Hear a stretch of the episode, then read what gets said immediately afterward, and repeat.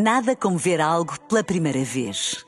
Porque às vezes, quando vemos e revemos, esquecemos-nos de como é bom descobrir o que é novo. Agora imagine que viu o mundo sempre como se fosse a primeira vez. Zais.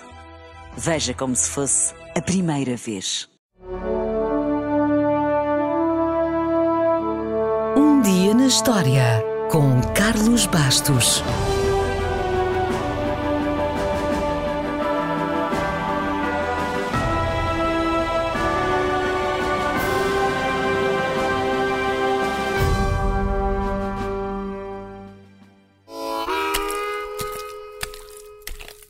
A 25 de fevereiro de 1836, Samuel Colt patenteou o primeiro revólver de cilindro giratório que permitia que a arma pudesse ser disparada várias vezes sem recarregar.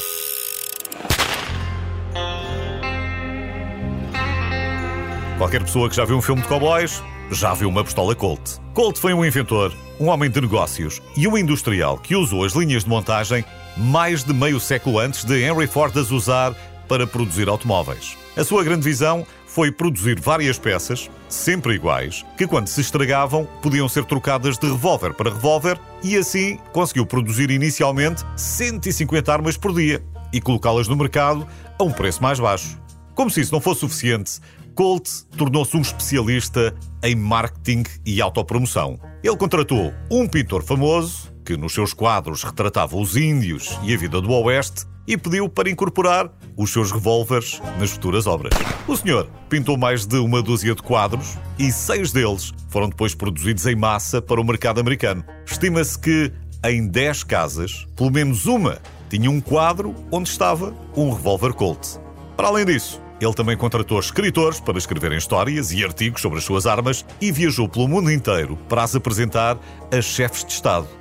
007 tornou famosa uma certa pistola dourada, mas 100 anos antes, já Colt as oferecia a reis, presidentes e afins. E resultava, por exemplo, Colt presenteou um sultão otomano com um revólver de ouro todo trabalhado e os turcos encomendaram logo 5 mil pistolas. Esta veia para a promoção e para o espetáculo, à boa maneira americana, já vinha de longe. Em adolescente, Colt fez experiências com pólvora e cabos de eletricidade e certa vez colou cartazes por toda a cidade que diziam que Samuel Colt iria explodir uma jangada no meio de um lago nos festejos do 4 de julho.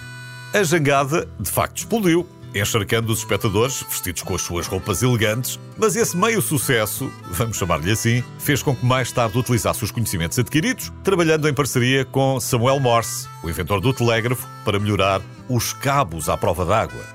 Diz que foi também durante a adolescência que Colt teve a ideia do design para um revólver que pudesse disparar várias vezes rapidamente. A ideia terá surgido numa viagem de barco, num daqueles barcos do Mississippi que tem uma roda enorme que podia girar ou ser travada em determinada posição. Para pôr o projeto em prática, precisava de dinheiro e então andou durante três anos, de feira em feira, a entreter multidões.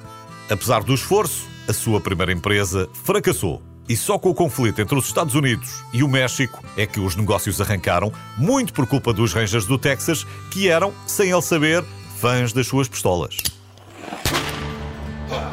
Samuel Colt mudou a história da América e hoje, quando pensa num revólver dos cowboys, é num Colt 45 que está a pensar, a arma que conquistou o Oeste. Mas, apesar de ter servido de padrão para todos os revólveres que apareceram no final do século XIX, Colt já não a viu, porque morreu 10 anos antes.